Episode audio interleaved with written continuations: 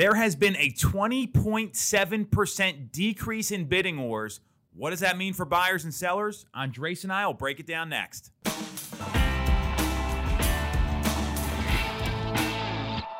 definitely going to want to watch this one. We have seen a massive decrease since the month of April in the amount of multiple offer situations in the market. To give you some statistics, and I'm here with Andres Ramirez from our team, super agent, great guy, and knows the market and is navigating these pretty effectively. Here's what's going on. So far, through the month of September, when September wrapped up, now that we're in October, 58.9% of the time did we see a multiple offer situation when offers were submitted according to Redfin. And that's down from the peak of the market in April, where we saw that happen 74.3% of the time.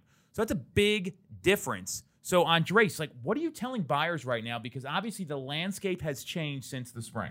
Absolutely. So, um, basically, uh, during the buyer consultation, I always future pace my clients. I let them know that 78 million millennials have entered the marketplace, and we're still at low inventory levels historically. Um, so I, you know, I future pace them. I let them know that you know, compared to this past summer, where we did two to four offers before expecting an agreement of sale, a signed agreement of sale, uh, we're looking at one to three offers now. Um, so that really rolls into my uh, my second point is having a positive mindset. Uh, basically, it's just don't be afraid to put in an offer. I mean, it's this is very important. You know, there's been a 20.7% decrease in bidding wars, um, so this creates more opportunity. So one out of one one to three offers instead of two to four. That's yes. less competition. A major decrease. You're talking over 20%. So once you give people these statistics, like what kind of advice do you give them and how do you guide them through the process? Because this is the buyer's biggest concern. Everyone's worried about competition right now. So I basically I start, you know, I, I keep it with a positive mindset. I tell them that, you know, this is a very competitive market, but you know, who you work with matters. You know, here at Tom Toole Sales Group, you know, we're all about relationships over transactions.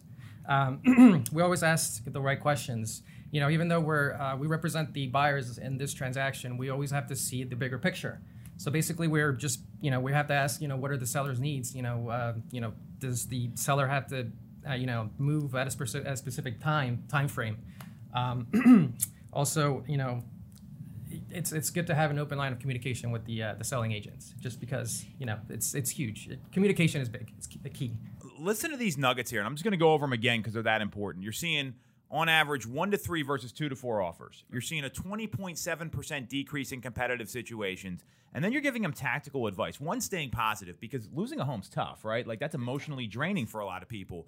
And if you have an agent that's going to be negative and force that negative energy onto you, that's probably going to affect the decision making, right? Absolutely. I think that, you know, um, just positive mindset, positive attitude, that creates a winning combination. So we're positive Pete's here, not negative Nancy's. So that's really critical. And then what I love that you went on to say is like, hey, we got to see what's important to the seller because that's how you win these situations. If you're open to what the seller's doing or just being nice to the other agent, having an open line of communication and showing them you're a professional, that's really going to help. So if you're thinking about buying a home, like write this stuff down. It's super critical. And what I want to break down, and feel free to chime in here as I go, is a couple things to think about because right now we're in the end of October, beginning of November. It's that time of year where there's that seasonal slowdown. Here's what's going to happen if you wait there's going to be more people that enter the market. Historically, in January, and you've seen this before, more buyers come to the market, more sellers come to the market. So whether you're buying or selling, there might be an opportunity now to get into a place, find somebody that's serious because the buyers and sellers out there right now are usually a lot more serious than like the tire kickers or the looky loos you get in the spring. And we know that interest rates, we've been talking about this all week, I'm, we're not in the prediction business. What we know is all the economists out there are saying that interest rates are going to be going up. So it's going to cost a buyer more to buy a home. Affordability goes down, and that could affect the cost of money to buy the home. So it could eh, cause a seller maybe not to get that really high number, but a great number, but it's not as high as they could get now because if more competition hits the market, the likelihood of multiple offer situations continuing is probably going to decline. And this has been going on month over month. In August, we saw multiple offers 60.8% of the time. So even since August, we've seen a drop. So that's kind of the advice for sellers and buyers. Anything else you want to add here as the landscape changes? Because I think this is always the time people they, they kind of are uncertain about what's going on because there's nothing definitive yet, and we're on the cusp of this sort of shifting market from the past 12, 18 months. So now this now's the time to beat the competition. Um, you know, hire an agent. You know, start you know doing your home search, and you know just beat the spring market. Well, uh, that's 100% correct because I mean, if you set up like that strategy meeting now And then when you're ready to hit the market, maybe it is January when you want to get on the market, you're already beating the competition because they're not even thinking about it right now. And that's the name of the game. So the message here is the market's starting to shift. We're starting to see things change a little bit. Prices are still going up, interest rates are going up a little bit, inventory's still low, but we're starting to see some things change. So make sure you're taking note so you can make a winning real estate decision.